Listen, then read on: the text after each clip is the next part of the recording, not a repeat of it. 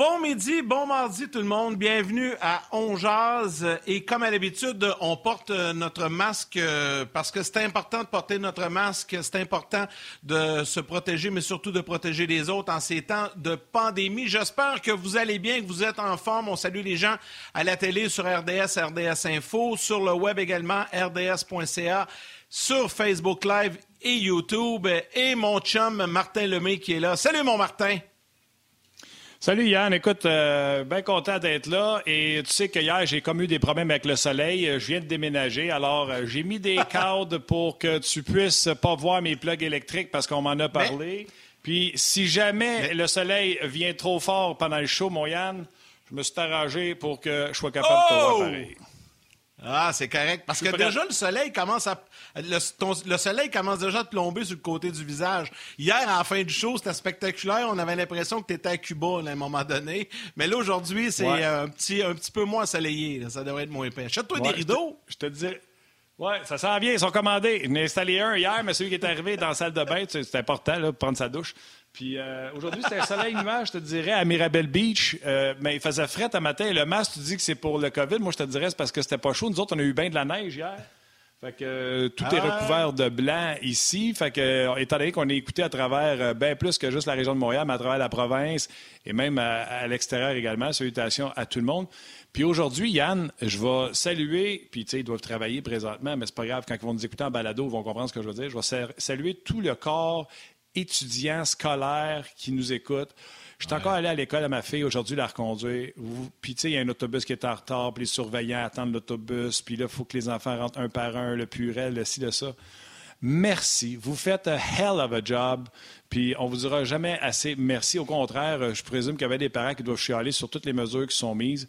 Fait que moi, je vais prendre 30 secondes pour vous dire bravo et merci. Et les militaires aussi, j'ai mon papy je sais que le tien s'en vient. Ben donc, euh, merci ben, beaucoup pour tout ce que Écoute, j'en ai cherché partout. Tu sais, habituellement, là, dans les journées qui précèdent le 1er novembre, il y en a toujours partout disponibles dans les magasins, épiceries, dans les banques et tout ça. Là, il n'y en a pas nulle part, évidemment, c'est à cause de la pandémie. Donc, euh, je suis à la recherche active de mon coquelicot, mais sachez que c'est parce que j'en ai pas, sinon je le porterai avec euh, fierté, c'est certain, mais je vais l'avoir éventuellement. Un gros show aujourd'hui, les gens peuvent nous écrire encore une fois. Euh, vous pouvez nous envoyer vos commentaires, vos questions sur Facebook, rds.ca. On va lire vos commentaires, on va poser vos questions à nos intervenants. On a deux, deux intervenants de qualité comme à chaque jour et aujourd'hui, on a des coachs qui sont avec nous. Guy Boucher sera là un peu plus tard, mais à tout seigneur, tout honneur, on commence avec notre ami Gaston Terrien qui euh, fait son entrée avec nous. Salut Gaston! Oh! salut messieurs. Là, là, vous avez eu une minute chacun. Je la veux moi aussi. Ce n'est pas, les manchettes de l'antichambre, c'est presque ça dans votre cas. Premièrement, Martin Lemay, là, je peux comprendre que tu n'as pas de rideau, mais tu pourrais toujours bien taquer un drap et on le verra pas. Fait que tu aurais moins de lumière. Ça, c'est la première des choses. Le système D, débrouille-toi. L'autre chose, très fier, Martin, t'es un coquelicot, c'est fantastique. Mais peux-tu le mettre au moins ton collet? On le voit pas. Ça te donne quoi d'avoir un coquelicot branché dans le nombril? Ça ne donne absolument rien. La dernière chose, à mon ami de Sorel Je peux me mettre dans la face, Gas? Après le collet, Baptiste, ben, on le verra au moins, ton collet, là, ici. En tout cas, c'est pas grave, c'est juste une remarque. Ils sont gratuites à matin. Maintenant, Sorel Tracy, écoute-moi bien, Yannick. Là, moi, je le sais pourquoi tu n'en as pas de coquelicot, cocorico. Là. Parce que, tu sais, quand tu vois ça, les, gens apportent, là, comme au IGA ou au métro, que j'ai pris les deux miens. Moi, j'en ai deux, là. J'en ai un après ben, moi, pour au colibri, je n'ai acheté deux. J'ai donné 10 Et toi, là, t'as un peu les mains comme une grenouille, je pense. Hein. Ça va pas dans tes poches. C'est pour ça que t'en as pas. C'est incroyable. hey, j'en ai cherché partout. J'en ai cherché euh, partout. Et s'il y, en a, s'il y en a qui en ont, ils peuvent peuvent me... Ben, allez, je suis allé partout, j'en ai pas vu, qu'est-ce que tu veux que je te dise? J'ai, en fin de semaine, c'était ma mission, mais j'ai échoué ma mission. Mais je suis en pensée avec vous, les gars. En tout cas, toi, on voit que tu es dangereusement en forme, euh, mon Gaston. Martin n'a pas de rideau, mais toi, tu es équipé en, en, en, store et en par, euh, tu sais, comme les gens de paravent, là. Euh, t'es quasiment, es quasiment dans un cubicule. Ouais, on dirait qu'il est dans l'isoloir. C'est exactement ça, que j'ai pensé. Regarde, regarde, regarde, regarde, regarde, regarde la lumière. Donc, Gaston, là, il fait tout, mais il fait bien, il fait pas à moitié. Puis il n'est pas cheap. Il met des vrais stars. Il met des rideaux, il met des stars. Il pourrait mettre un drap, mais il ne met pas. Arrête, c'est même pas toi, c'est Nathalie. C'est ta femme. Ben, ouais, c'est ça, c'est ça l'affaire. dans, vie, dans vie, mon président en Europe m'avait dit, Gaston, tu sais quoi la force d'un bon président de hockey? Je dis non, c'est quoi? Il dit, c'est de se trouver des bons bras droits. Vas-y, puis organise-toi avec l'équipe. les gars, euh, je sais que ça, ça, sort de notre champ d'expertise, mais quand même aujourd'hui, puis peut-être on peut en parler comme genre 20, 20, 25 secondes. Euh, c'est une grosse journée pour nos voisins américains. Élection américaine. Sais, ici, on a la chance de vivre dans un pays qui est relativement beaucoup plus calme que nos voisins.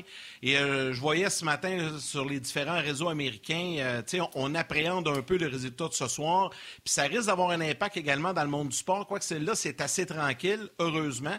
Mais, euh, tu sais, on, surveille ça quand même du coin de l'œil. C'est une très, très grosse journée pour les Américains. Je dois simplement faire mention aujourd'hui.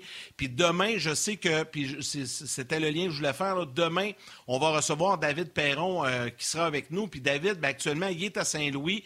Donc, il est là-bas. On va pouvoir revenir un peu avec lui sur euh, ce qui se passe euh, euh, du côté des États-Unis, si les gens se posent la question. Aujourd'hui, on voulait plus ou moins le faire parce que, bon, c'est jour de vote, mais c'est demain qu'on pourra y revenir avec David. Donc, je voulais simplement en glisser un petit mot. Sautons dans le vif du sujet, Gaston. On va commencer avec toi. ce matin, on se parlait pour parler un peu de, nos sujets de, de ta chronique d'aujourd'hui. Puis tu me parlais déjà du retour au jeu. on parle de plus en plus de février, peut-être même janvier. Euh, tu as eu l'occasion de jaser avec quelques joueurs actifs dans la Ligue nationale euh, à qui tu as posé la question. On s'attend à un retour. On ne connaît pas le format. On ne sait pas de quelle façon ça va se passer encore pour nous, mais même les joueurs ne le savent pas. Il y a plusieurs, euh, plusieurs options qui sont sur la table. Mais il y a une chose qui est certaine, c'est selon toi, les joueurs devront s'ajuster et il y aura beaucoup d'ajustements à faire en début de saison. Oui, est-ce que Martin, tu as levé la main? Est-ce que tu veux rajouter quelque chose? Je peux, attendre 30 secondes. Martin Lemay, est-ce que tu veux parler? Non, ça va être trop long, mais on se du compte. J'ai rebaissé ma main, Madame la professeure. Parfait. Tu vois comment je suis un bon enseignant.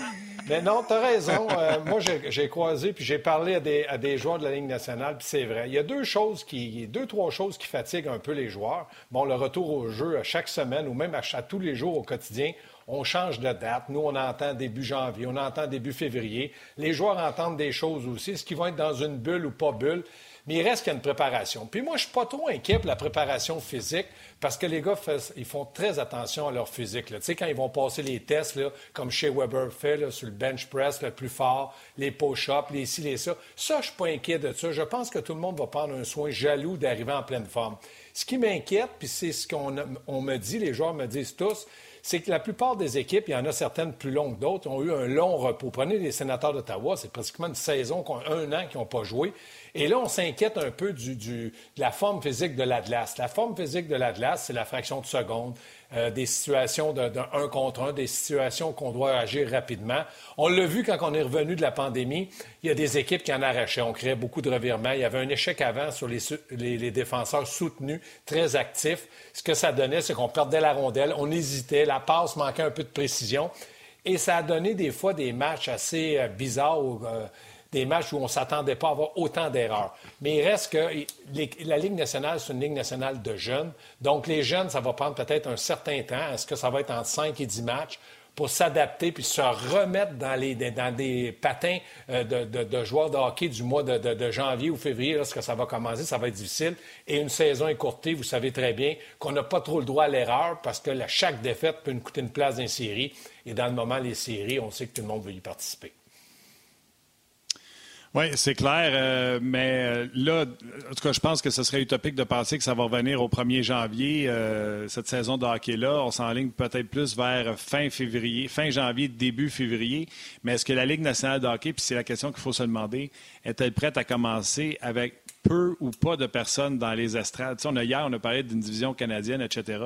Les joueurs vont devoir faire des, des concessions parce que les revenus ne seront pas là, mais on s'est entendu sur un cap salariale qui, euh, qui, sera solide. Donc, si les joueurs perdent de l'argent, ce sera via, euh, mettons, on va jouer un, calendrier de 68 matchs au lieu de 82, ce sera au prorata. Fait que les joueurs devront faire des compromis là-dessus, mais est-ce que la Ligue et les joueurs sont prêts à perdre de l'argent? Bien, quand, Martin, pour répondre à ta question, je pense que la date, comme tu le dis, à chaque jour, ça change. Est-ce que moi, je serais très surpris qu'il y ait plus de 50 matchs si on commence à partir, mettons, du 15 janvier fin janvier, début février, il faut quand même qu'ils soient capables d'avoir un certain repos. On sait que si on peut avoir quatre matchs dans une semaine. On peut jouer, comme dirait notre ami Claude Julien, des matchs dos à dos. Là. Vous savez, mardi, mercredi, mercredi, jeudi. Mais il reste que c'est très risqué pour les blessures, la fatigue.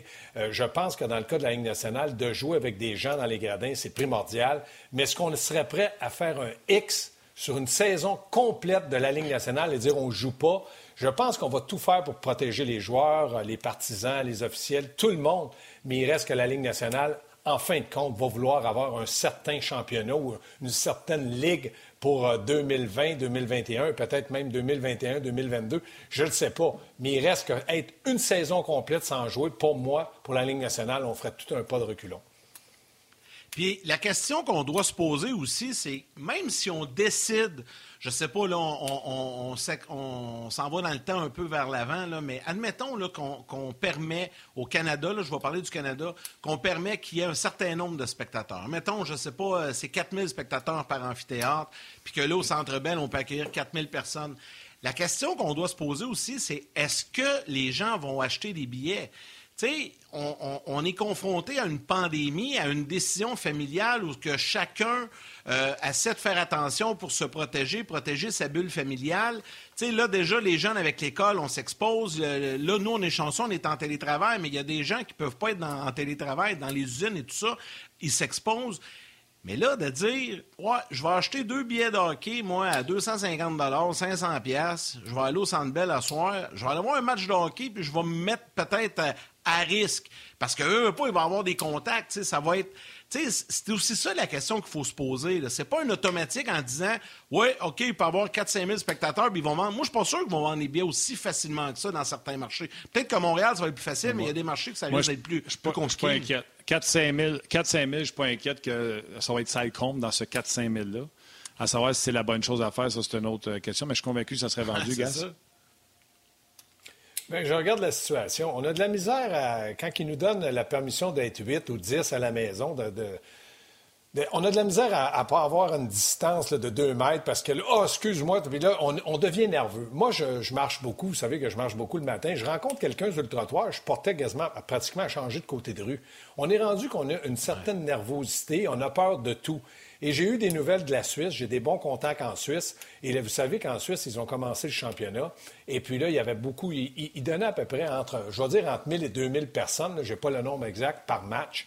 Et dernièrement, ils ont dit c'est terminé. Là, on va jusqu'au 1er décembre. Si au 1er décembre, ça continue à avoir des cas de COVID comme ça, parce que même si la, Suisse est un petit pays, ils avaient 8000 cas de COVID par jour. Ça, c'est comme si au, Québec, on annonçait à peu près 25-30 000 cas de COVID à tous les jours. On en annonce 1 000, on est euh, très déçus, on n'est on pas fâchés, mais on est déçus de la situation parce qu'on n'en veut plus. Imaginez-vous les Suisses. Donc, le championnat suisse est pratiquement arrêté. Il y a six ou sept équipes qui ne jouent plus parce qu'ils ont des cas de COVID. Les autres jouent, puis là, ils ont donné, ils ont dit, écoutez, le 1er décembre, si ça ne fonctionne plus, c'est les patinoires vides, on va jouer à huis clos, c'est terminé. Ils avaient donné la liberté à certaines personnes, c'est-à-dire un nombre de personnes, mais quand tu ne respectes pas les consignes de deux mètres, de te laver les mains, de faire attention, de porter un masque, à un moment donné, dans l'euphorie d'un match, il y a un peu de boisson, il y a un peu de tout, puis là, ça ben devient, oh, ben là, je suis dans sa bulle, je le connais. Donc, on, est plus permissif. Mais moi, je vois mal comment la Ligue nationale pourrait commencer, s'il y a encore un doute, messieurs, avec cette fameuse euh, pandémie-là si on pouvait commencer en disant OK, on donne la permission, vu que c'est un des, amphithéâtres euh, avec une grosse capacité, 4 ou 5 000. À la fin du, match, l'équipe qui va gagner, ils vont tous se faire des gros bisous. Puis là, ça va être encore un bordel qui va recommencer, puis on va être obligé d'arrêter la Ligue nationale. OK. Hey, les gars, euh, je prends à balle, euh, char de qu'est-ce qu'on avait prévu? Vous avez vu cette signature d'Anthony Manta un peu plus tôt aujourd'hui par les Red Wings de Détroit, un contrat de 4 ans. Euh, et là, il y a beaucoup de gens qui nous posent la question qu'est-ce que vous pensez de cette euh, signature de Manta à 5,7 millions? Pour les gens qui ne le savent pas? Là. 4 ans, 5,7 millions pour Anthony Manta. Puis je ne veux pas voler la question à personne, mais il y a beaucoup de gens qui nous ont demandé de réagir à, cette signature-là d'Anthony Manta. Jonathan en est un de ceux-là. Mais je vais prendre une question chienne et vicieuse qui a été posée. Préférez-vous avoir Anthony Manta 4 ans, 5,7 millions, ou vous auriez préféré avoir Josh Anderson, 7 ans, 5,5 millions? ben moi, je vais répondre à ta question, euh, Martin. C'est très logique.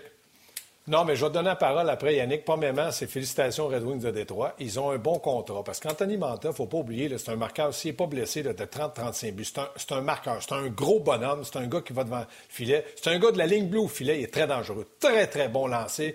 Un poison sur l'avantage numérique. Mais 4 ans, pour moi, 4 ans, c'est parfait. S'il avait donné, lui, il avait le droit jusqu'à 8 ans, 8 ans, là, je me serais posé des questions. Donc, pour répondre à ta question, j'aurais peut-être aimé mieux avoir un Anthony Manta à 4 ans qu'un Josh Anderson à 7 ans. Mais il reste qu'il aurait peut-être fallu aussi faire une transaction avec Détroit ou, je ne sais pas, un offre ben, hostile ou quoi que ce soit parce qu'ils n'auraient pas, pas laissé Manta libre comme le vent pour le Canadien. Sauf que pour moi, le contrat de Manta est meilleur que celui d'Anderson parce qu'il est plus court. Puis en plus de ça, pour moi, Manta est un meilleur marqueur que euh, Josh Anderson. Puis il reste que le Canadien se cherchait des marqueurs. Maintenant, est-ce qu'on l'aurait aimé? Il y a des matchs qu'on l'aurait détesté puis d'autres matchs qu'on l'aurait aimé. Il y a des matchs qu'on aurait perdu 4-3 puis il aurait marqué deux buts. Puis il y a des matchs qu'on aurait gagné 2-1 puis il aurait eu la première étoile sans marquer un but. C'est comme ça avec un marqueur. Mais c'est un risque. Mais Martin, pour répondre à ta question, Yannick, je te laisse la parole. Moi, j'aime mieux le contrat de Manta. Mais oui, là, tu me dis que tu mieux le contrat de Manta. Je m'excuse, Yann. Tu dis que tu mieux le contrat de Manta. Mais Marc Robert, j'ai la façon qu'il a posé la question sur notre page On Jazz, il a posé la question comme ça. Manta, parce que c'est le même argent à peu près. Là. Manta ou Anderson? Parlez-moi pas du contrat. le joueur. Te le dire. Manta, Manta, je viens de te le dire, dans tous les sens du mot. Le contrat, le joueur, euh, le fait qu'il est marqueur, c'est Manta. Quatre ans, pour moi, c'est un contrat idéal. Oublie le joueur. Le joueur, pour moi, hein, Manta est un meilleur marqueur qu'Anderson. En tout cas, il l'a prouvé. J'ai hâte de voir les prochaines années, mais les antécédents, c'est Manta. Moi, Gaston, je suis d'accord avec toi. Euh, c'est sûr moi, c'est Manta. J'ai toujours aimé ce gars-là. Je l'ai toujours euh, euh, trouvé. c'est un grand bonhomme. Il est habile, c'est incroyable. Mais à Montréal, on tombe vite en amour avec nos joueurs. Puis là, je regarde les commentaires sur Facebook. Tu vois, j'en ai deux, deux qui viennent d'arriver rapidement. Olivier Da Silva qui répond à la question. Anderson demain matin. Il y a Frédéric Rouleau. Anderson hors de tout doute. Nick Grenon, Josh Anderson est meilleur, plus physique, power forward, ce que Manta n'est pas. C'est vrai qu'Anderson est sûrement plus physique, mais Manta, moi, je trouve qu'il y, a plus de mains. Il, y a, un talent naturel supérieur à, Anderson. Mais la question se pose. Si tu ne parles pas d'argent et tu ne parles pas de contrat, moi, je choisis Manta. Mais de toute façon, les Canadiens n'avaient pas ce choix-là. Et Manta appartenait aux Red Wings. comme Gaston a dit, ça deux joueurs. ça prend quelque chose. Oui, c'est deux joueurs différents. Là. Tu en as un qui patine, qui, on espère, va continuer à frapper malgré ses blessures aux épaules, puis qui peut jouer en désavantage numérique, puis qui pourrait peut-être te marquer en 15 et 20 buts. Euh, mais tu le payes quand même 5,7 si ma mémoire est bonne. Tandis que tu as Manta qui a des mains, qui patine bien, mais c'est pas euh, Joe, euh, il va donner des mises en échec, puis pas sûr que tu joues en désavantage numérique à ce moment-ci dans sa carrière. Fait que c'est complètement deux joueurs différents, même s'ils ont un, format à peu près pareil. Oui, tout à fait. Mais je vais te poser la question, Martin. Vas-y, Gas. Pour jouer à des avantages numériques, là, pour, jouer à des avantages numériques, là, on en a découvert. On a découvert Armia, on a découvert euh, Paul Barron. Jouer en désavantage numériques, si tu t'appliques, c'est quelque chose qui est faisable pour à peu près n'importe qui. S'il dit, OK, là, moi, là, si vous me donnez 20 millions, puis que pendant 10 matchs, je ne fais pas marquer un but en désavantage numérique, je vais travailler. Il va Mais marquer des buts, ça ne se monte pas. Et Manta, c'est un marqueur de but. Brandon Gallagher, Toffoli et Armia peuvent jouer en désavantage numérique. Brandon Gallagher peut jouer en avantage numérique, Toffoli en avantage numérique. Mais si j'avais à choisir entre Toffoli, Gallagher et puis Manta en avantage numérique, ce serait Manta. Si j'avais à choisir Manta pour aller se positionner devant le but entre Gallagher et Manta, je ne vous dis pas qu'il va y aller ou qu'il y va. Je vous dis si j'avais le choix. Par son physique, Manta puis il reste que Manta, c'est un Québécois. Oui, Yannick, on s'emballe énormément. Et Anderson, on s'est emballé beaucoup. Toffoli, on s'est emballé beaucoup. Gallagher, on s'emballe avec raison. Mais là, dans le moment, pour moi, Anderson, c'est un troisième ailier droit à Montréal. Si Manta avait été à Montréal, il aurait été le premier ailier droit à Montréal. OK. Ben, Manta ou Gallagher? Bien là, parce que Gallagher, ça fait X nombre d'années, plus de 8 ans qu'il est à Montréal. Je garde Gallagher, c'est mon caractère, mon âme, mon guerrier, euh, mon futur capitaine si jamais Weber prend sa retraite ou qu'on l'échange, on ne l'échangera pas. Mais pour moi, c'est un capitaine. Manta, c'est pas un capitaine, mais c'est un marqueur de but. Et qu'est-ce qu'on qu'est-ce qu'on cherche à Montréal? C'est des marqueurs. On a, on a trois bons deuxièmes trios, mais on n'a personne qui peut dire, ben moi, si je me mets changer de main, là, je m'en vais sur le premier trio ailleurs pas sûr qu'on en a une tonne à Montréal, à part Suzuki à venir. Mais Manta, avec un gars comme Suzuki, tu sais pas. Je voulais juste être sûr. Téléphone sonne, c'est Eisenman. Manta un pour un pour Gallagher. Tu dis non merci, tu raccroches. C'est ça que tu viens de dire. Oui, oui, oui, oui. OK. Oui, oui. Parce que pour moi, là, des gars de caractère, il n'y en pleut pas. Moi, avant de raccrocher, j'y penserais, par exemple. Je dirais juste... Euh, je dirais, écoute, Steve, donne-moi, 24 heures, je vais penser à ça, puis je vais te rappeler. Je trouve que tu raccroches vite, Gaston. non, je raccroche pas vite, mais je perds pas mon âme, je perds pas mon âme, je perds pas mon identité, puis je perds pas le guerrier qui va se lever dans le vestiaire et va dire, les gars, c'est en avant qu'il faut aller. Placez-vous en arrière de moi, vous allez voir, je vais ouvrir les portes. Manta, ce qui peut faire ça, dans le rôle de Gallagher, N-O-N. Ben, l'autre option, c'est qu'on attend quatre ans dans quatre ans, on va chercher Manta comme, comme joueur autonome, puis on échange Anderson, il va rester trois ans de contrat. Je vous non, dis ça comme non, pas sûr que dans quatre ans, Manta va, va, avoir prouvé qu'il est capable de marquer des buts, puis il va en marquer encore beaucoup, mais ça, je l'aime beaucoup. Fait on, va, on va clore la discussion sur Manta. OK. Avant d'aller au prochain sujet, euh, simplement mentionner qu'on s'en va à la pause publicitaire du côté de la télé, mais on poursuit sur le RDS.ca et sur Facebook pour nos autres sujets. On enchaîne donc avec notre prochain sujet, Gaston, puis on sera de retour à la télé dans quelques instants. Hier, j'ai vu Manon Rayon, ma l'antichambre, qui parlait euh, des duos de gardiens de but. C'était son sujet, en fait. Ça m'a amené à la réflexion. Elle a fait euh, son, top 5, c'est correct, ça, ça appartient à tout le monde. Chacun y va avec son propre top 5 des bons duos de gardiens. On dit que le duo de gardiens sera très important au cours euh, de la prochaine saison parce qu'il y aura beaucoup de matchs, deux matchs en deux, en deux soirs. elle plaçait le duo Price-Allen top 3 en troisième position. Euh, je pense que pour la première position, personne ne va s'obstiner. Euh, Vegas, euh, Robin Leonard et Marc-André Fleury. Elle a placé le duo de Columbus, Corpusalo, Melznikis en deuxième place, Price Island. Mais je ne veux pas débattre de, son classement à elle. Ce que je veux faire, je pose donc la question 4 et 5. 4 et 5, elle avait placé quatrième Dallas, euh, Udobin et Bishop. Et cinquième, les, jeunes, euh, les jeunes euh, des Rangers, là, euh, Georgiev et euh, C'est ça. Ça, c'était son top 5. Mais tu sais, il y en a d'autres. On peut en nommer d'autres. Il, y en a plein d'autres duos. Ma question, je vous la pose aux deux, les boys. Un, l'importance d'un bon duo de gardiens de but dans la prochaine saison. Je vais vous entendre là-dessus. Et Price, Carey Price, Jake Allen font-ils partie du top 3 des meilleurs gardiens? Parce qu'il y en a d'autres des bons. Puis il y en a qui sont vraiment dans le chenoute. Je veux vous entendre là-dessus. Vas-y, Martin. Martin, réveille-toi. Euh, écoute, il y a tellement d'équipes. Washington avec Samsonov et on est agi chercher King Henrik comme second. Tampa Bay avec Curtis McElhaney comme deuxième. McElhaney que le Canadien a tenté d'aller obtenir pour avoir. Puis c'est un gars, c'est pas un ancien premier, euh, premier gardien ou un gars qui aimerait ça encore être premier. C'est un gars qui connaît son rôle. Ça leur fait un excellent duo avec euh, Vasilevski. Les Islanders, on a oublié les Islanders. Parce que du côté des Islanders, si on a trippé sur Shesterkin avec les Rangers, attachez vos trucs. Sorokin n'était pas supposé venir en Amérique du Nord et on a réussi à le convaincre. S'il n'est pas aussi bon que Shesterkin, il sera meilleur que Shesterkin. Donc, automatiquement, va prendre la pole, la pole pour, euh, avec les Islanders devant euh, Varlamov. Les Flyers, on a Elliott comme second derrière le jeune Hart qui est exceptionnel. On oublie que du côté des Sharks de San Jose, on tasse un peu Martin Jones qui était le numéro un en titre, puis rentrer Dominic. Donc, est-ce que le duo Jones-Dominic peut rentrer là-dedans? Et à Vancouver, on a ah, Holby. On a vu ce que Thatcher, Temco peut faire.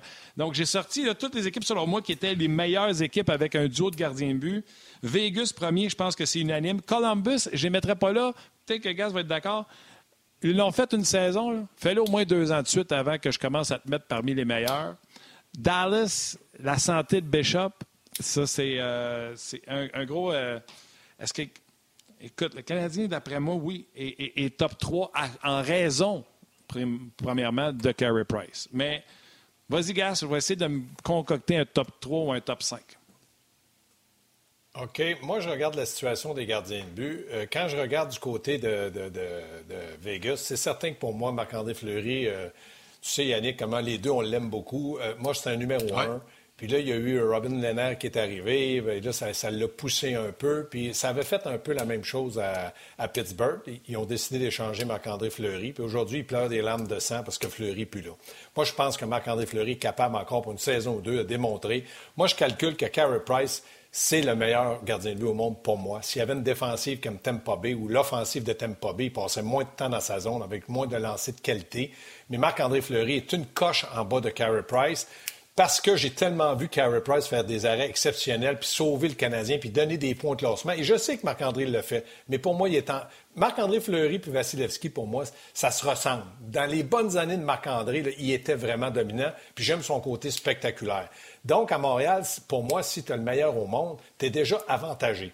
Sauf qu'il faut que tu trouves un gardien de but. Puis dans une pandémie, Yannick, tu, tu l'as dit, il faut absolument qu'on trouve un gardien de but qui est capable de prendre la relève au moins une fois par semaine. Sinon, à un moment donné, ton gardien de but va venir essouffler. Même si Price le fait dernièrement dans les dernières séries, lorsque le Canadien est entré contre Pittsburgh puis contre Philadelphie, il a prouvé qu'il était capable. Mais il faut lui donner euh, du repos. Puis il n'y a pas le physique pour faire des matchs à tous les soirs, comme Martin Brodeur le fait si souvent.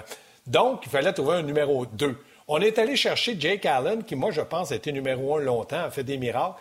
Si lui donne ce qu'on pense qu'il peut nous donner, je te dirais que Manon Réaume, elle, bien, elle les a bien situés. Peut-être que même elle a été un petit peu très dure. J'aurais peut-être dit dans les deux meilleurs duos. Qu'elle les a mis troisième, c'est excellent pour ma part. Mais l'importance d'avoir deux gardiens de but, c'est le fait que s'il y a une blessure. Price se blesse, on annonce qu'il est pour 10 matchs, qu'il ne peut pas jouer. Jake Allen est là. Je suis persuadé que s'il veut, il est capable de prouver qu'il appartient encore à l'élite de la Ligue nationale, c'est-à-dire des numéros 1, il va être capable de prendre la relève.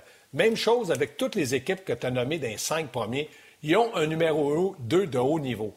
Moi, je pense qu'on a un, numéro 2 très bon. Est-ce qu'il est de haut niveau? Pour ma part, de ce que j'ai vu de lui avec les Blues de Saint-Louis, il est très bon. De haut niveau, c'est qu'à un moment donné, Lanner se blesse, Marc-André Fleury embarque, pour moi, les yeux fermés, ils peuvent gagner le match facile. Est-ce que ça va être la même chose avec le Canadien quand Price n'est pas là? J'ai l'impression qu'on va avoir confiance à Jake Allen, mais il n'y aura peut-être pas autant d'arrêts aussi spectaculaires, puis aussi d'arrêts qui non, vont Allen est un moins bon gardien que la lacune des défenseurs.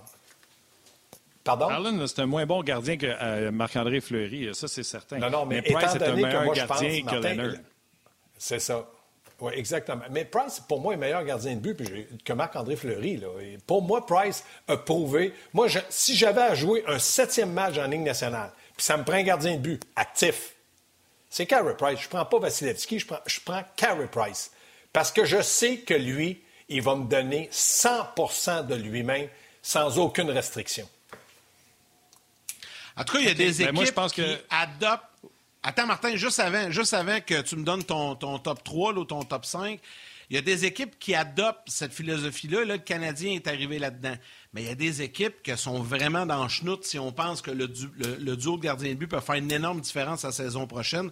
Sais, vite comme ça, là, Buffalo, là, euh, Houghton et Hallmark, c'est ordinaire. Anaheim, ils ont John Gibson, ça arrête là. Floride, ils ont Bobrovski. Le reste, c'est des jeunes. Ils ne sont pas établis dans la Ligue nationale. Puis on pourra nommer...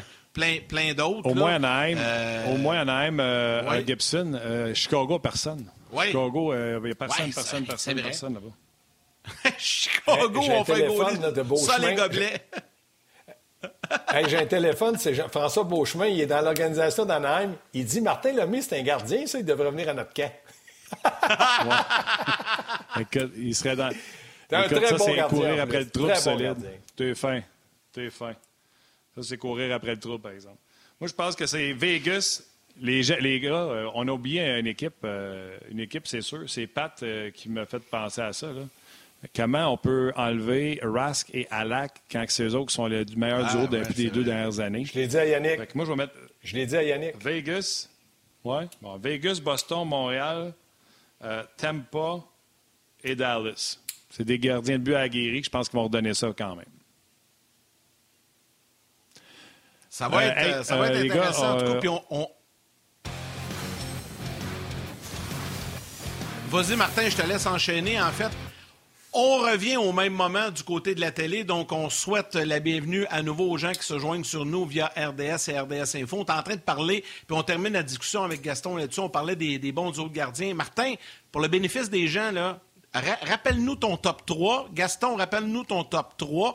Je vous rappelle que la question était Carey Price, Jake Allen, est-ce que c'est dans le top 3 des meilleurs duos gardiens de la Ligue nationale? On va terminer là-dessus. Martin, Gaston par la suite obligé d'y aller en un avec euh, Vegas, avec Leonard et Marc-André Fleury, parce que Fleury est un meilleur gardien de but que Alak. Mais comment on peut pas mettre Rask et Alak devant n'importe qui d'autre par la suite, parce que c'est eux depuis deux ans qui ont le meilleur duo de gardien de but avec Rask et Alak.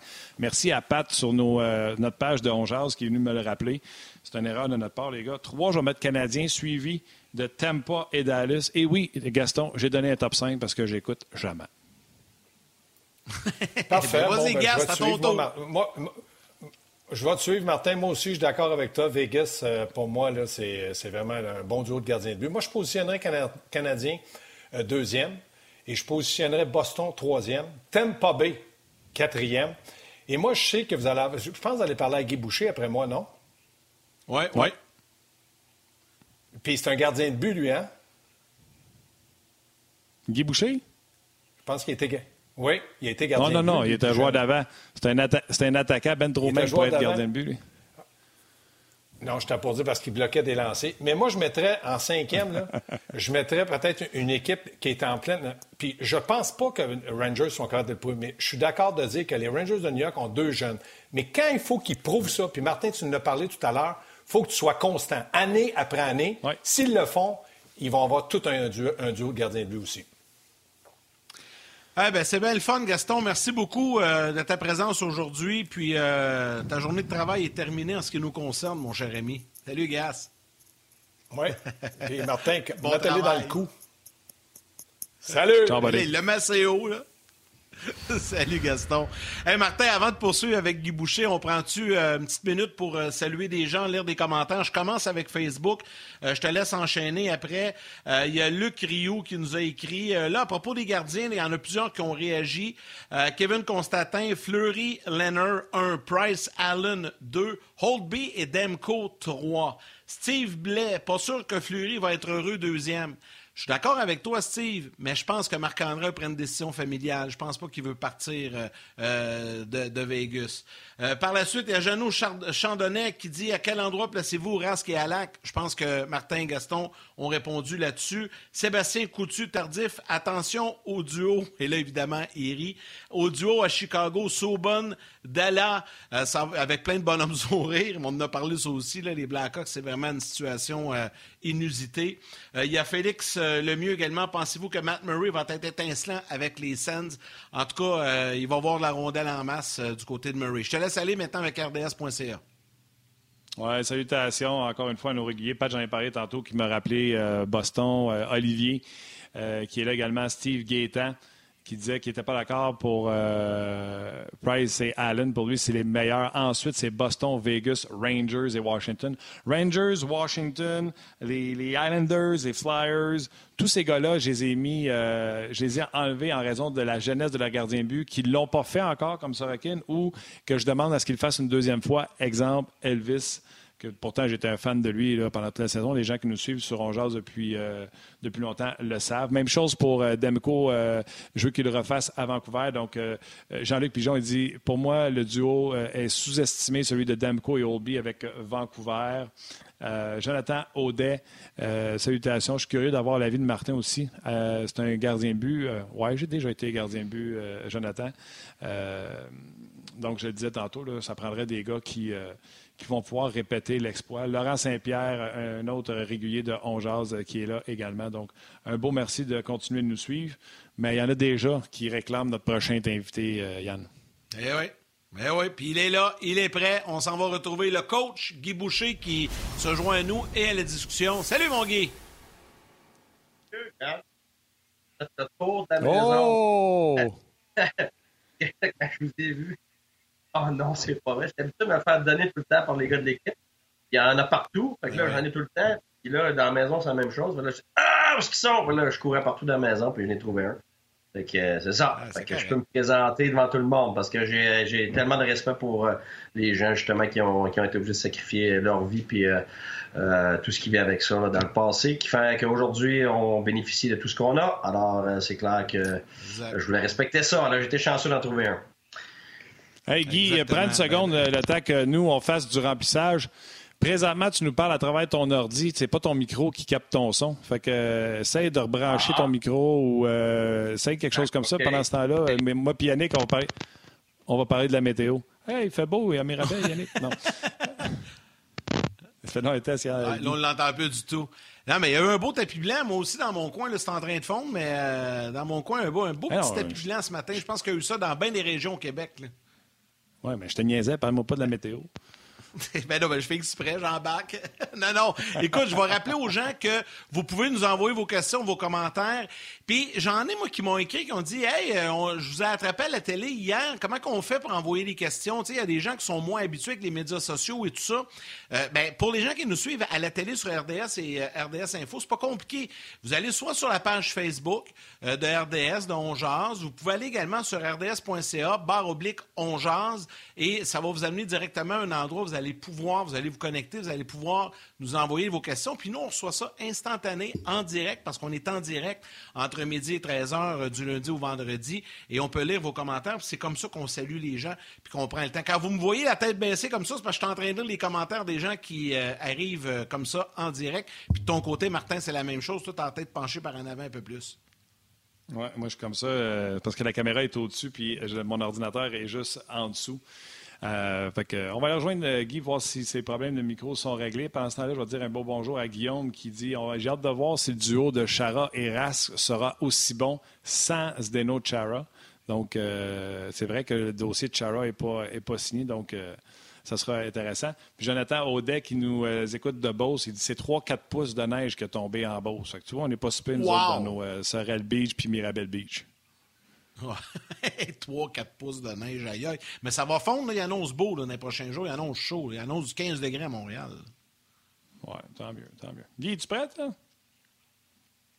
Non, je pense que Guy n'a peut-être pas dû dire de changer son micro, hein? là, on l'a perdu complètement. Ben, il va revenir, écoute, il, il, va revenir. Puis, tout le temps à lui. Euh, peut-être non, mais c'est tu quoi, Martin? Euh, hier, on se parlait avant l'émission, tu sais, hier, un moment donné, on jasait la mode des vieux coachs qui, revient de plus en plus. J'ai hâte de l'entendre là-dessus. Moi, je, je, vais parler de ça.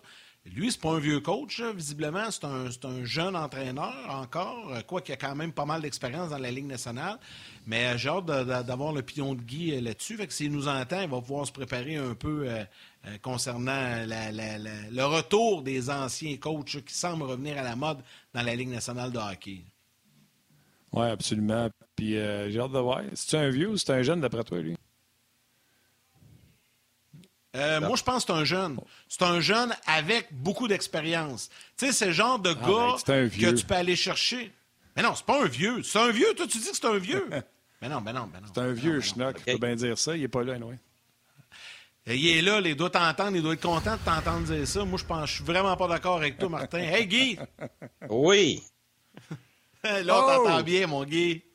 Ouais, je sais pas si tu as compris ce que j'ai dit.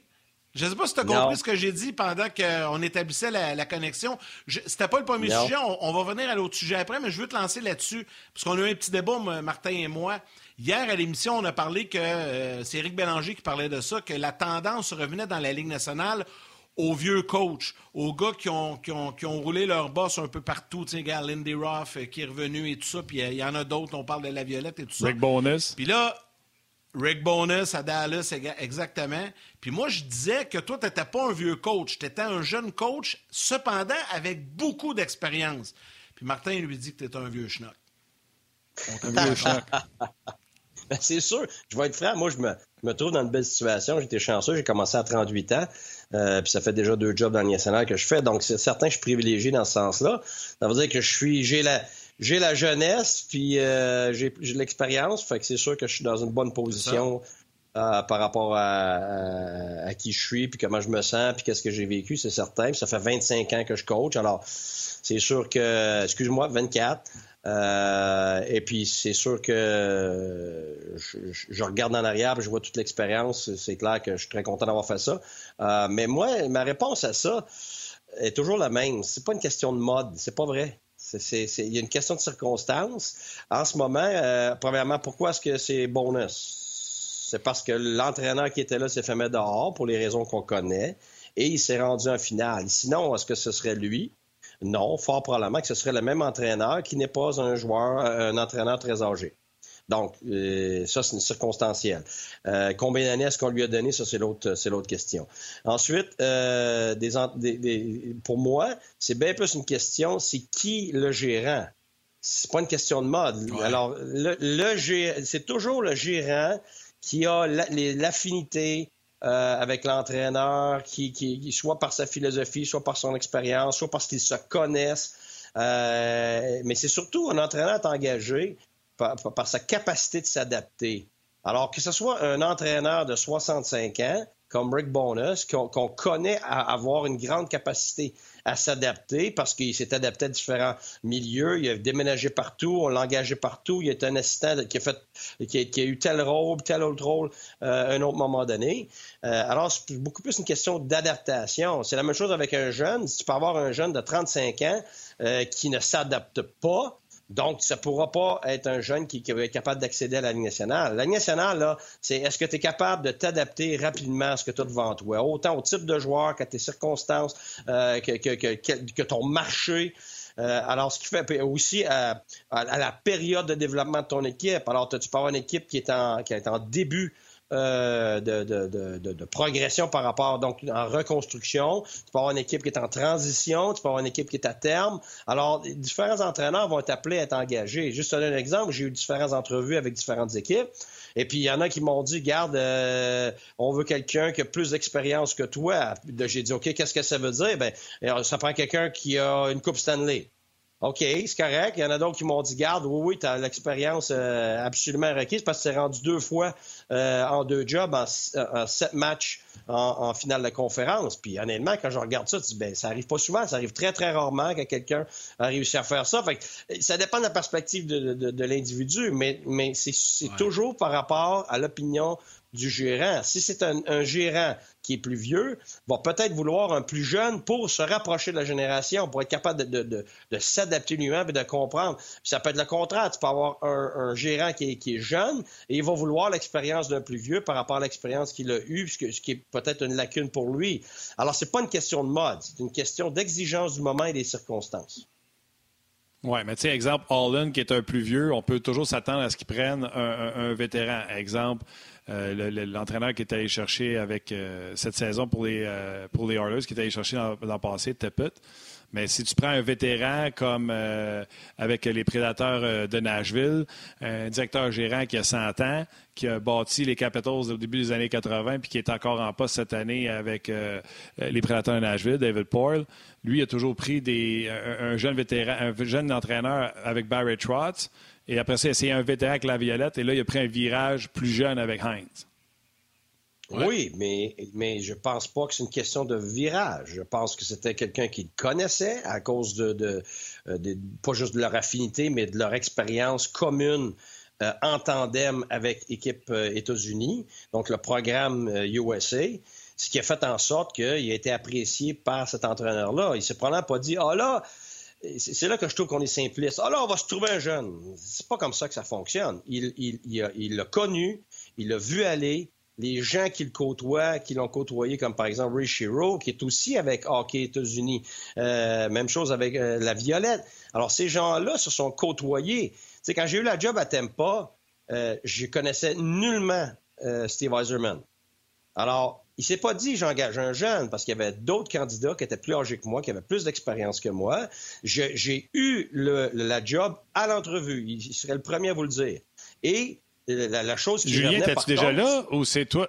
Tu étais là avant Julien ou Julien était là avant Non, non j'étais là, avant, j'étais là avant Julien, avant Julien Brisebois. Oh oui, Julien n'était pas là du tout. Julien est arrivé après. Même que dans ce temps-là, Steve m'avait demandé ce que je pensais de Julien. Même chose avec Al Murray à ce moment-là. Évidemment, je les ai vantés long comme le bras, puis j'espérais tellement qu'il les engage.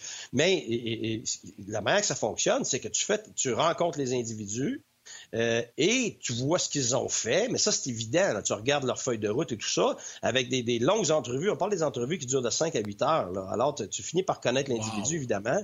Ben oui, mais c'est ça, les nationales. OK? Bon. 5 à 8 heures?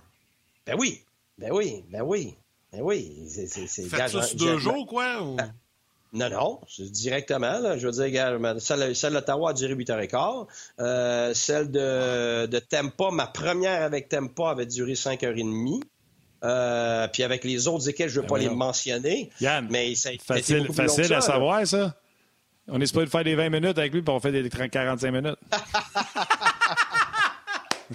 non, mais, non, mais, non, mais il faut que tu comprennes. Écoute, moi, je l'ai déjà compté. Attends, j'ai déjà compté l'anecdote. Attends une seconde. J'ai déjà compté l'anecdote, mais il faut que je rappelle pour ceux qui n'étaient pas là. Moi, là, je suis déjà allé chez Guy Boucher un moment donné avec des chums. Je pense qu'on était, au total, avec Guy, on était six. Puis à 2 heures du matin, on était toujours assis à la même table. Il restait juste Guy puis moi qui étaient réveillés puis qui se dessinaient des powerplays sur sa table parce que sa table de cuisine, c'est une patinoire, Yannick, avec des marqueurs, des crayons au feu. Fait que là, tu manges un sandwich en te dessinant un power play. les quatre autres, trop gênés pour dire je suis tanné, je m'en me coucher. Il est 2 heures du matin, les quatre autres sont de même sur la chaise. en train de dormir, puis nous autres, mon gars, on continue à se faire aller le manche patate. Fait que si tu penses qu'un meeting avec Guy va durer moins de 8 heures, be my guess. Non, mais, non, mais la vérité, c'est que c'est commun à tout le monde. Là. C'est parce qu'il faut comprendre c'est des, des jobs qui a des, où il y a des millions en jeu. Là. Je veux dire, c'est, il y a tellement en jeu. Le, le, gérant joue sa job avec qui il engage. Et puis, le propriétaire joue gros, là. Enfin, alors, tu n'interviews pas un gars pendant deux heures de temps. Deux heures au hockey, c'est rien. Pourquoi? Parce que tu n'as pas juste à démontrer ce qui t'est, tu as démontré ce en quoi tu crois, tu as démontré qu'est-ce que tu penses de l'équipe. Alors, juste déferler ton opinion sur chaque joueur de l'équipe, qu'est-ce que tu ferais avec l'équipe. Écoute, tu en as pour des heures. Après ça, on va, commencer à discuter des, prospects de la ligne américaine, des gars qui sont, ils vont savoir si tu connais les joueurs repêchés. Puis après, puis, après ça, ils sont pas, c'est pas tout seul habituellement en entrevue. Tu as 4-5 personnes qui sont là à te driller à leur façon. Donc, c'est très, très dynamique, c'est très long. Hey Guy, j'ai une question, là, puis c'est le Je sais qu'on a plein de sujets, mais c'est souvent de même, ça part, puis là, ça m'amène d'autres questions. Je veux pas que tu me nommes de nom, de ville, de ligue, peu importe, OK, mais j'ai pas une question. Euh, au cours de toute ta carrière, tu as, passé plein d'entrevues, tu as eu plein de rencontres. Est-ce que ça t'est déjà arrivé euh, qu'à un moment donné, tu es dans une rencontre, tu passes une entrevue, puis dans ta tête, à toi, tu fais comme non, je ne viendrai pas travailler ici. Euh, tu sais, ça clique pas soit avec le GM ou ça clique pas avec euh, l'organisation dans quelle direction on s'en va. Tu sais que dans ta tête, tu te dis non, non, non, moi je ne signerai pas ici. Est-ce que ça t'est déjà arrivé ou à chaque fois, tu étais vraiment sans la même longueur d'onde puis tu savais que ça pouvait être un bon match? J'ai jamais accepté un endroit où je pensais euh, que je n'étais pas sur la même longueur d'onde parce que OK. Je, sais très bien que quand tu n'es pas sur la même longueur d'onde, c'est juste une question de temps, c'est impossible d'avoir du succès. Alors, moi, j'ai jamais accepté une job pour avoir une job. Euh, quand j'étais dans la ligne américaine, tu as donné un exemple. Tu sais, finalement, tu es un petit cul, là. On va dire que tu t'espères un jour que ça va réussir. Euh, et puis, coacher le national, c'est gagner la loterie, c'est gagner la 649. Il faut comprendre que la statistique, c'est du moins que 0.000 euh, et ah j'ai Les salaires sont élevés comme à l'auto. Bah, ben, ben, écoute, tu peux regarder ça comme ça. Écoute, euh, euh, j'ai refusé cinq fois dans le junior en chef avant de dire oui à ma sixième fois. j'ai démissionné de boulot parce que je pensais que je n'avais pas les mêmes valeurs. j'ai refusé ma première job qui m'a été offerte dans la Ligue nationale alors que j'étais dans la Ligue américaine. Euh, et j'ai accepté la deuxième, mais ça m'a été offert un quatre ans avec euh, le, green light, toute la liberté de faire ce que je voulais et ainsi de suite. Euh, j'ai jamais confirmé rien avec personne. Quelle équipe est quoi? Je fais jamais ça. Je garde tout le temps ça secret. Je garde ça. Euh, mm-hmm. Je suis très respectueux. Oh, come on! Très respectueux envers les gens qui, qui, qui m'interviewent, ah qui me donnent le temps, qui m'apprécient. Non, non, non. Euh, personne qui écoute. L'Europe, j'ai fait pareil pour l'Europe aussi. Euh, les endroits où j'ai dit non après des rencontres. Euh, puis cette année, Martin, tu es au courant, mais je t'ai fait promettre de jamais en parler. Le nombre de. ça a été probablement l'année où j'ai eu le plus d'intérêt et, pour moi. Et c'est l'année où je ne peux pas, je ne pouvais pas accepter aucun boulot à cause de ma situation familiale. Et oui, j'ai eu cette année à, refuser à plusieurs reprises Puis il y en a qui ah c'était à cause de ma famille. Ben oui, il y en a qui c'était ma famille. Euh, parce que je veux être là. J'étais certain que je n'allais pas coacher l'année dernière ni cette année.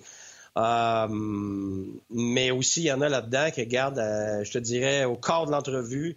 J'ai continué l'entrevue avec le respect et tout ça, mais je savais que non, c'était pas pour moi. Euh, c'est pas pour le nez, c'est pas ça. C'est que dans tout ce que j'ai fait dans ma vie, j'ai jamais privilégié l'argent, j'ai jamais privilégié le statut. C'est pas ça pour moi. Est-ce que je peux apporter qui je suis pour donner une vraie chance d'avoir du succès? Puis que ce soit à l'école, que ce soit au hockey, que ce soit dans d'autres sphères de la société, j'ai toujours pris mes, mes, décisions par rapport aux valeurs et par rapport à, ma proximité dans, ma philosophie avec l'individu qui, veut travailler avec moi. Alors, c'est pas une question de lever le nez, c'est pas une question de penser que les gens sont compétents ou non, ça n'a rien à voir avec ça. C'est est-ce que j'ai une chance de pouvoir avoir du succès dans cet endroit-là? Et si je sens que ça, va être, euh, c'est pas clair, qu'il n'y a pas une, continuité dans le leadership ou qu'il n'y a, pas euh, quelque chose d'uniforme, au moins dans ce qu'on veut faire, de la manière dont on veut le faire, je trouve que ça vaut même pas la peine parce que non, non seulement tu, tu, tu, tu comptes une menterie à, l'individu qui t'interpelle, qui veut t'avoir, mais tu, euh, tu commences déjà sur le mauvais pied et, je trouve que c'est, c'est, pas être honnête. Alors oui, c'est, garde en Europe, c'était la même chose avec Berne. Berne m'a offert une extension de trois ans. Euh, ils n'avaient jamais fait ça auparavant. Je respectais beaucoup cet endroit-là. J'adorais travailler avec Sven le gérant, on est encore des grands amis. la même chose avec Lars, euh, qui est l'assistant coach. Et euh, en Europe, c'est très facile. Ça arrive très souvent. Les entraîneurs vont dire oui, oui, oui. Tu vas signer la feuille. Et mais tu, à un moment donné, quand la Ligue nationale t'appelle, ou tu pars. Et moi, moi j'ai été en aide. J'ai pas voulu faire ça. Guy, je, vais juste arrêter. Guy, je veux, Guy, je, ouais, je veux juste arrêter parce qu'on termine à la télé, mais ceux qui veulent nous suivre, allez sur rds.ca et Facebook Live pour euh, poursuivre l'entrevue. Je suis désolé, Guy, je t'ai coupé la parole. C'est juste qu'il fallait faire une sortie pour, euh, pour la télé, mais tu complétais ton, tu complétais ton point.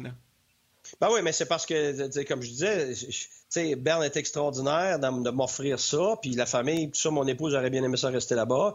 Euh, Marcha, ben évidemment, elle, aimait l'Europe. C'est la raison principale. On allait là, puis c'était super pour la famille. Mais on, on, avait un besoin aussi familial de revenir. Et surtout, je voulais pas compter de mentir, puis je voulais être intègre et je voulais être honnête en disant que, garde, s'il y a une possibilité n'a pas durant l'année, jamais je partirais durant l'année. C'est arrivé à quelques reprises. J'ai eu des opportunités durant une année pour un calibre plus haut, puis je suis jamais parti. Euh, parce que je, veux être intègre, je veux finir ce que je commence, puis je veux pas mettre les gens qui m'ont engagé, euh, qui ont mis leur confiance en moi dans le trouble. Euh, mais ça me prenait une clause de sortie quand l'année terminait. Et, je voulais être honnête parce que s'il y avait une équipe qui, qui était intéressante pour moi, qui voulait m'avoir dans le national et qui était une bonne opportunité pour ma famille, alors je voulais avoir la possibilité de, de, dire oui, ce qui, est arrivé aussi. Euh, et je voulais respecter, euh, je voulais respecter Berne et ces gens-là, et, ils ont respecté le fait aussi que euh, que, que, que, j'étais honnête, mais je savais aussi ce que ça voulait dire. Je savais que ça, serait une question de, quelques semaines avant qu'on décide d'aller avec un autre individu. Puis c'est très normal parce qu'eux veulent prévoir à long terme. Alors, c'est comme ça que ça se passe. Logiquement, Steven va comprendre qu'on ne posera pas sa question par rapport aux Canadiens de Montréal mais il te demande euh, as-tu refusé des jobs en chef ou adjoint cette année? Tu réponds si ça te tente.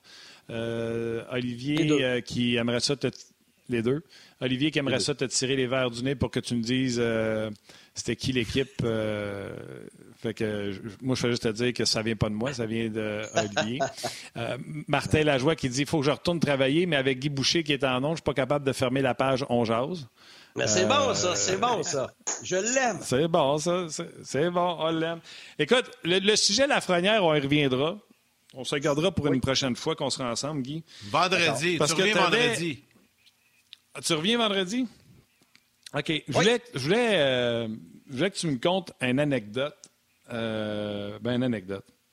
Parce qu'on a parlé des vieux coachs, on a parlé de la Violette hier. Euh, Éric Bélanger puis moi, on t'a fait honneur. On t'a fait honneur en parlant de la Violette pour y en donner une bonne, tu sais, parce qu'on a parlé du fameux 1-3-1 qui t'avait exposé, puis après ça que j'avais été à Ottawa, je pense que c'était le match inaugural contre Nashville, ou contre Philly. Nashville, je pense. Puis il faisait le 1-3-1 avec, euh, avec Nashville. D'ailleurs, si vous allez sur ma page Twitter, ça se trouve encore. Puis là, tu me dis, tu réalises-tu, puis je pense que quand on n'est pas en tu m'appelles le gros. Tu me dis, tu réalises-tu le gros? Ouais, mais là, si je battais Pittsburgh. rasé, là. Ouais. si je battais Pittsburgh, ouais, 15 livres de poêle. Si je battais Pittsburgh en deuxième overtime, ça aurait été mon 1-3-1 puis mes sénateurs contre son 1-3-1 puis Nashville. ben, écoute, c'est sûr que c'est sûr qu'à ce moment-là, ça aurait été. Euh, je pense qu'il y a plusieurs gens qui auraient sauté là-dessus, mais à ce moment-là, les gens ne réalisaient même pas. Moi, ce, qui m'a toujours fasciné, c'est quand quelqu'un part avec quelque chose médiatiquement, et puis qu'il n'y a personne qui vérifie, mais on part avec ça, puis on dit n'importe quoi. Euh, Premièrement, le 3 c'est la plus grosse ironie de ma vie, dans le sens que, à cause de ça, on m'a vu comme un, entraîneur défensif.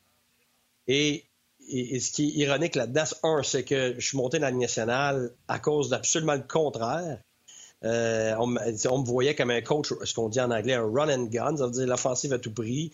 Euh, fait que, que ce soit dans le junior, que ce soit dans, euh, dans la ligne américaine. ça, je, relis encore des articles quand je montais à Tempa, puis c'était justement le contraire. on me voyait comme l'innovateur l'offensive, on part tout le monde à l'attaque, les cinq sont rendus, sautent dans le jeu, puis tout ça. Puis, évidemment, tu as des, exagérations dans les deux sens.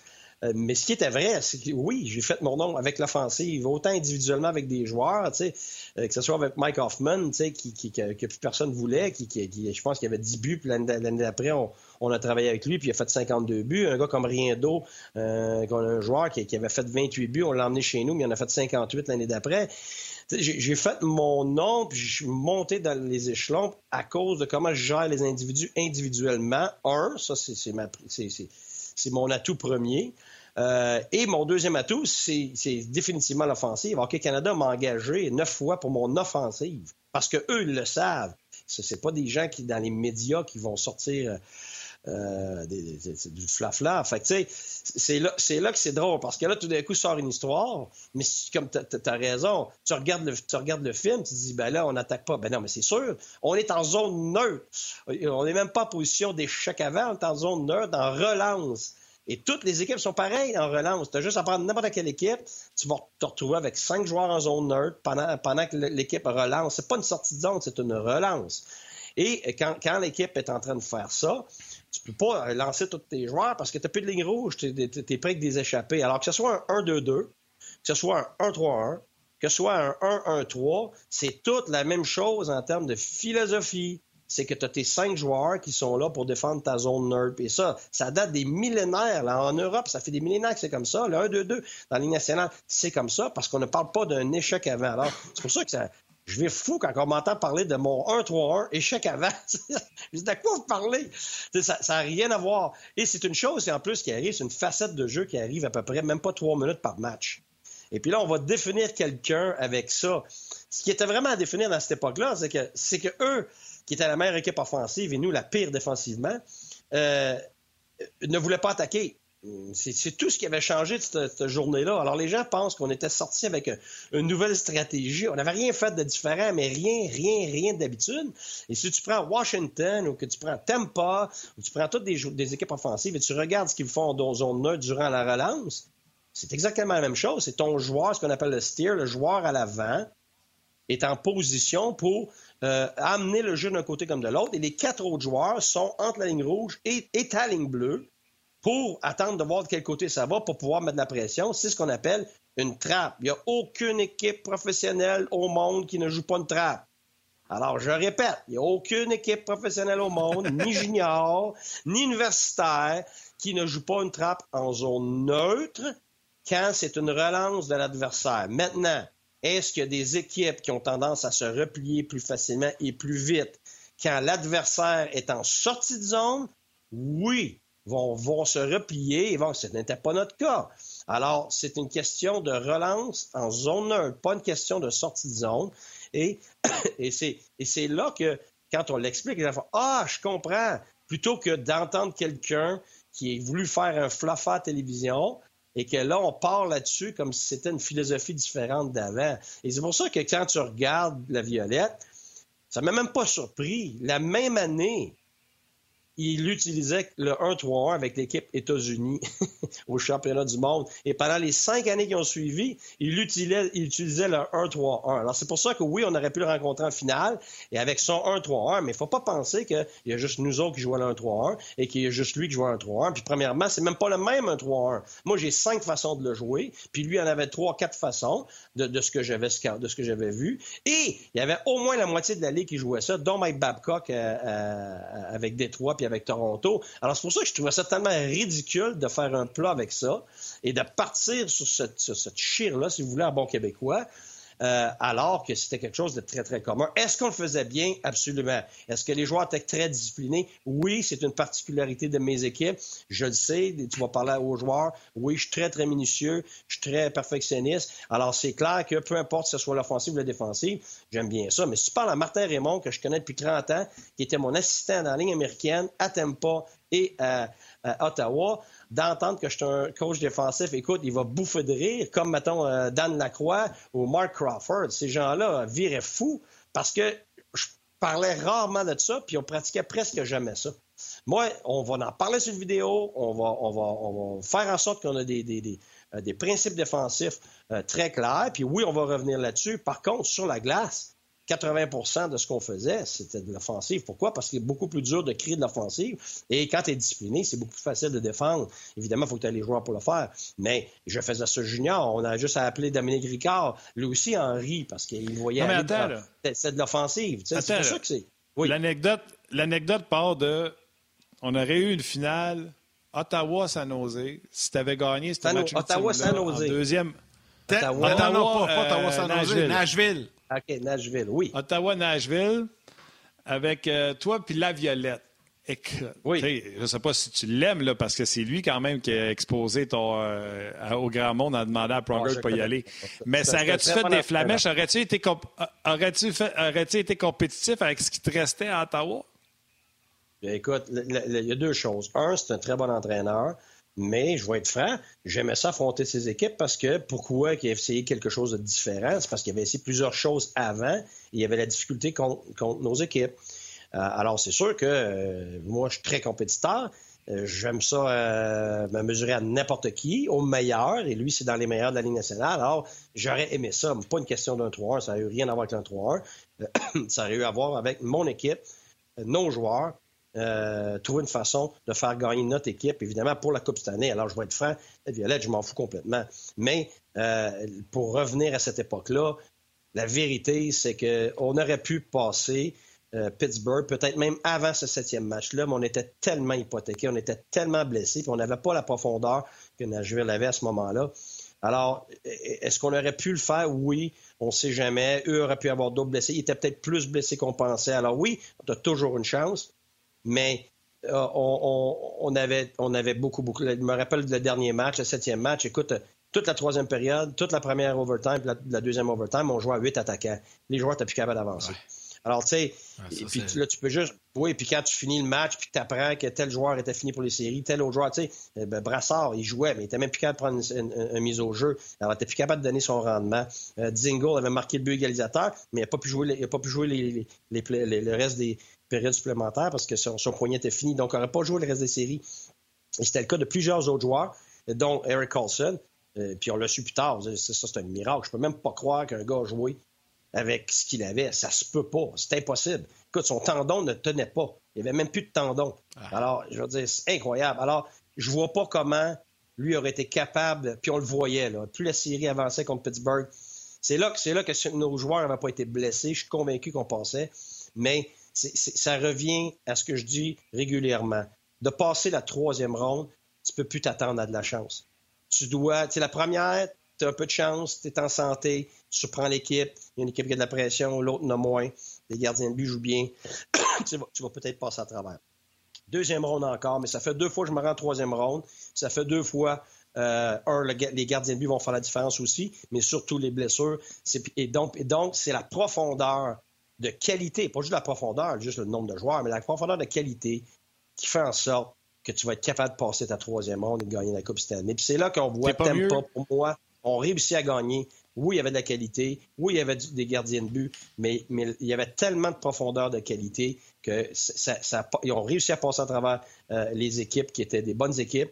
Euh, et la finale, pour moi, c'était clair. On le voyait. Plus ça allait, il n'était pas question que Dallas gagne euh, à cause de la profondeur de qualité de Tempa et du style de jeu maintenant qui est un, petit peu nouveau pour Tempa, qui, qui évidemment Julien Brisebois a réussi à, à, emmener avec ses échanges. Mais c'est une question de profondeur, de qualité, parce que tes joueurs, ils tombent, sont blessés.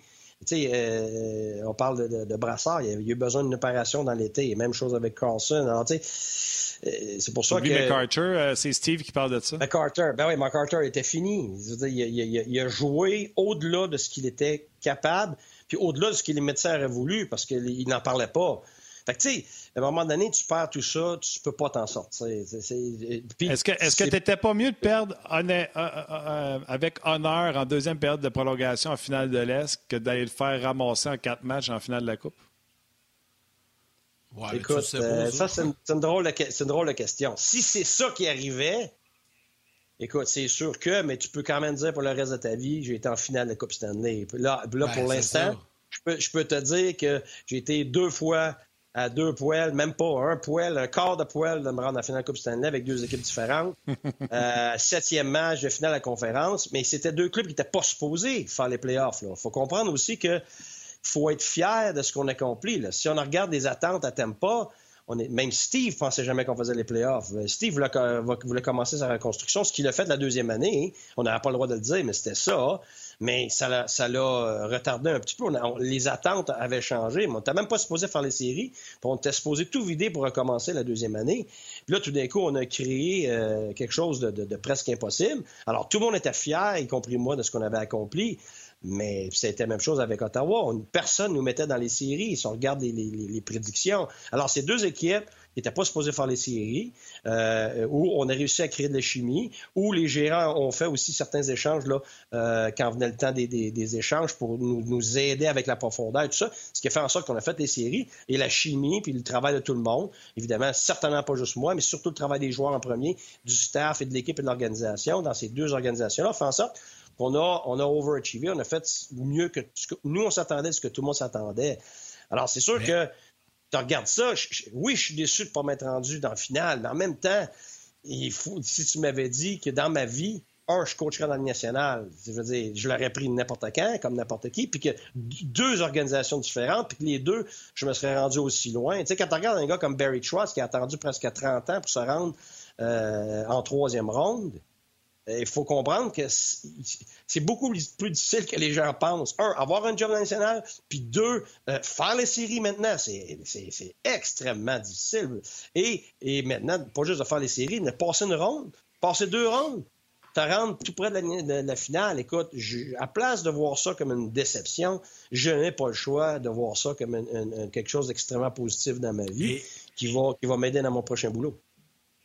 Guy, ce que, je, te dirais, moi, en terminant cette émission-là, c'est qu'il y a un adage qui dit dans la vie jamais 203. Donc, dans ton cas, ça va sûrement arriver. Et la prochaine sera la bonne. Moi, c'est ce que je ben, pense qui va arriver.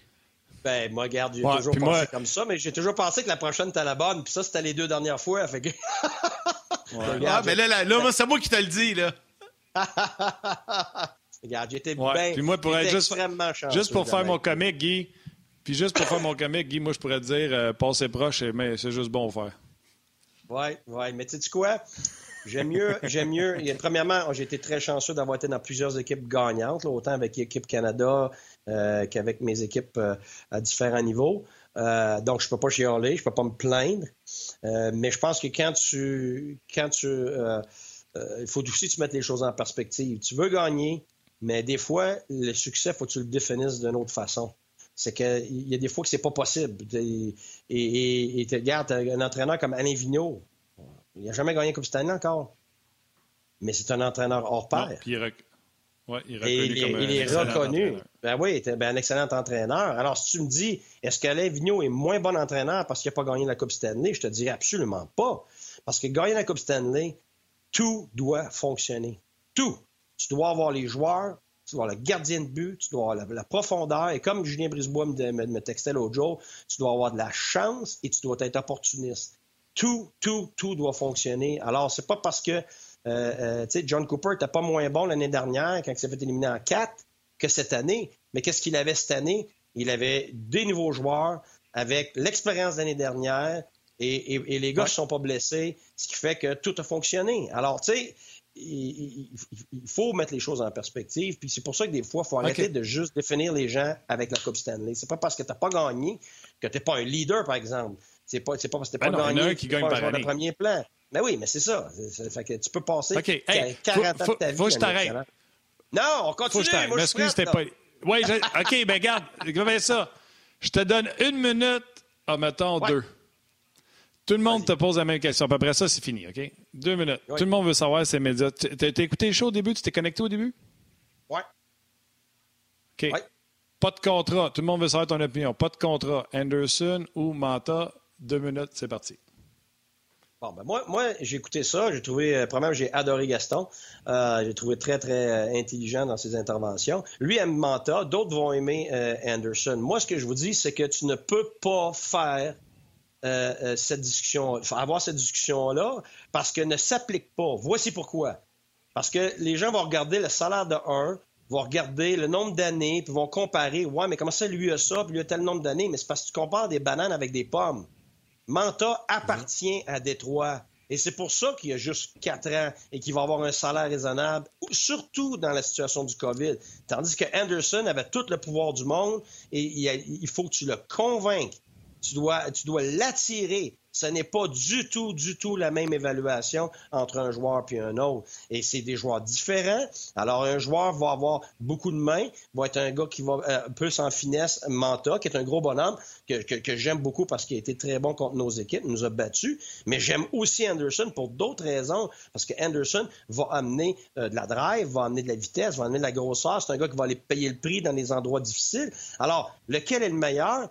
Tu ne peux pas le savoir parce que c'est deux très bons joueurs de style complètement différents. Tu ne peux pas comparer la situation de leur contrat. C'est impossible de faire ça parce que si Anderson avait été dans la même, même situation que Manta, il, aurait sûrement eu le même genre de contrat que Manta, et, mais pour des raisons différentes. Alors, je suis rendu à 28 secondes, 27 secondes, et juste pour te fermer la trappe, M. Martin Lemay, je vais finir avant le temps.